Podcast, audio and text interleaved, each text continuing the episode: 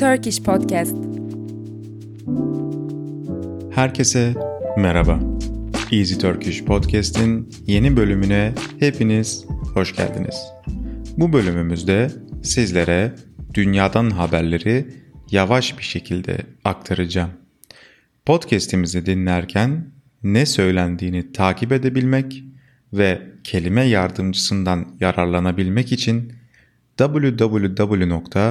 www.easyturkish.fm Taksim Membership adresine gidip Podcast Tier'a abone olabilirsiniz. İlk haberimizde başlayalım.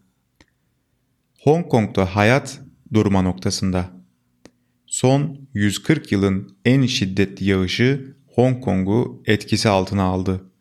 Şiddetli yağışın ardından caddeler ve araçlar suya gömüldü. Şimdiye kadar en az 83 kişi yaralandı. Bazı yollar çöktü, heyelanlar yaşandı ve tüneller sular altında kaldı. Aşırı yağışlardan ötürü okullar tatil edildi. Benzer bir yağmurda 5 Eylül tarihinde kısa süreliğine de olsa İstanbul'da yaşandı.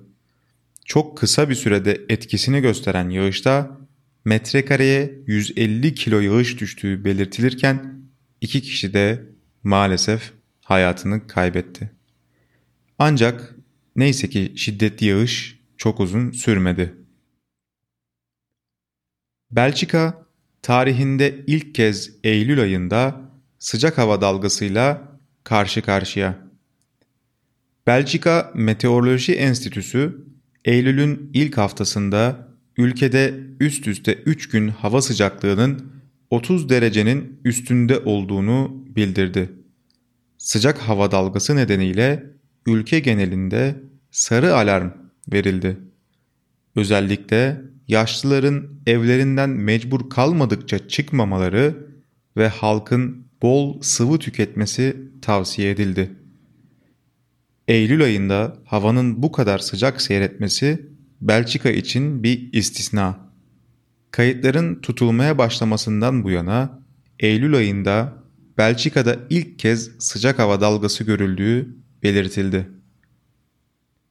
Karadağ'da tembellik olimpiyatlarında 20. gün. Karadağ'da en tembel kim yarışmasının 20. gününde yarışmacılar yatmaya devam etti. Başlangıçta 21 yarışmacıdan geriye kalan 7 yarışmacı tam 463 saattir yatıyor. Her yıl Karadağ'ın kuzeyindeki bir tatil beldesinde düzenlenen yarışmada minderlere uzanan 7 yarışmacı bir önceki rekoru kırarak en tembel vatandaş ünvanı için yarışıyor. Kurallara göre ayakta durmak ya da oturmak ihlal sayılıyor ve diskalifiye edilmeyi gerektiriyor. Ancak yarışmacıların her 8 saatte bir 10 dakika tuvalete gitmelerine izin veriliyor. Öte yandan yarışmacıların cep telefonu ve bilgisayar da kullanabildiği kaydedildi. Küresel hava sıcaklığı 3 ay üst üste rekor kırdı. Geçtiğimiz ay bugüne kadarki en sıcak Ağustos olarak kayıtlara geçmişti. Önceki 2 ayda da sıcaklık rekorları kırılmıştı. Böylece küresel sıcaklık 3 ay üst üste rekor kırdı. Temmuz ayı aynı zamanda tüm zamanların en sıcak ayı olarak kayıtlara geçmişti. Ağustos ayı ise 1940'tan bu yana Kuzey Yarımküre'nin en sıcak ayı oldu. Atlanta'dan Barcelona'ya giden uçak ishal olan şahıs yüzünden acil iniş yaptı. Amerika Birleşik Devletleri'nin Georgia eyaletine bağlı Atlanta şehrinden İspanya'nın Barcelona şehrine gitmek üzere kalkış yapan uçakta ishal paniği yaşandı. İshal olan bir yolcunun ciddi şekilde rahatsızlanması üzerine uçak acil iniş gerçekleştirmek zorunda kaldı.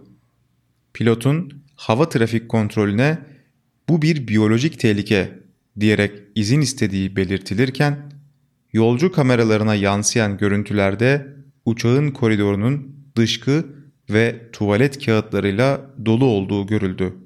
Uçak ancak 5 saatlik bir çalışmanın ardından temizlenebildi. devrim yaratacak çalışma. mRNA aşısıyla ilk kanser tedavisi. BioNTech tarafından geliştirilen mRNA aşısıyla kişiselleştirilmiş kanser tedavisinde umut verici gelişmeler yaşandı. İngiltere'de bir ilke imza atıldı ve Adrian Taylor kanser aşısıyla tedavi olan ilk hastalardan oldu. Taylor'a Aralık 2021'de bademcik kanseri teşhisi konulmuştu.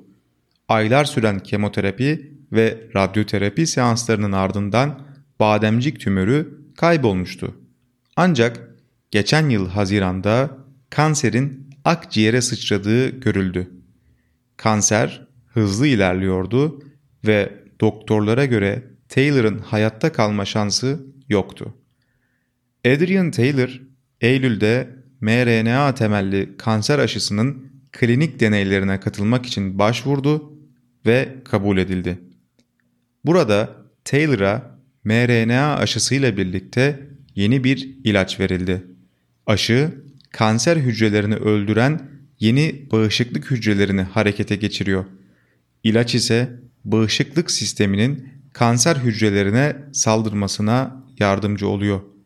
Klinik deneylerde olumlu sonuçlar alınmaya devam ederse mRNA aşısı kanser tedavisinde devrim yaratacak. Bir bölümümüzün daha sonuna geldik. Bizi dinlediğiniz için teşekkür ederiz. Bir sonraki bölümde görüşmek üzere. Hoşçakalın.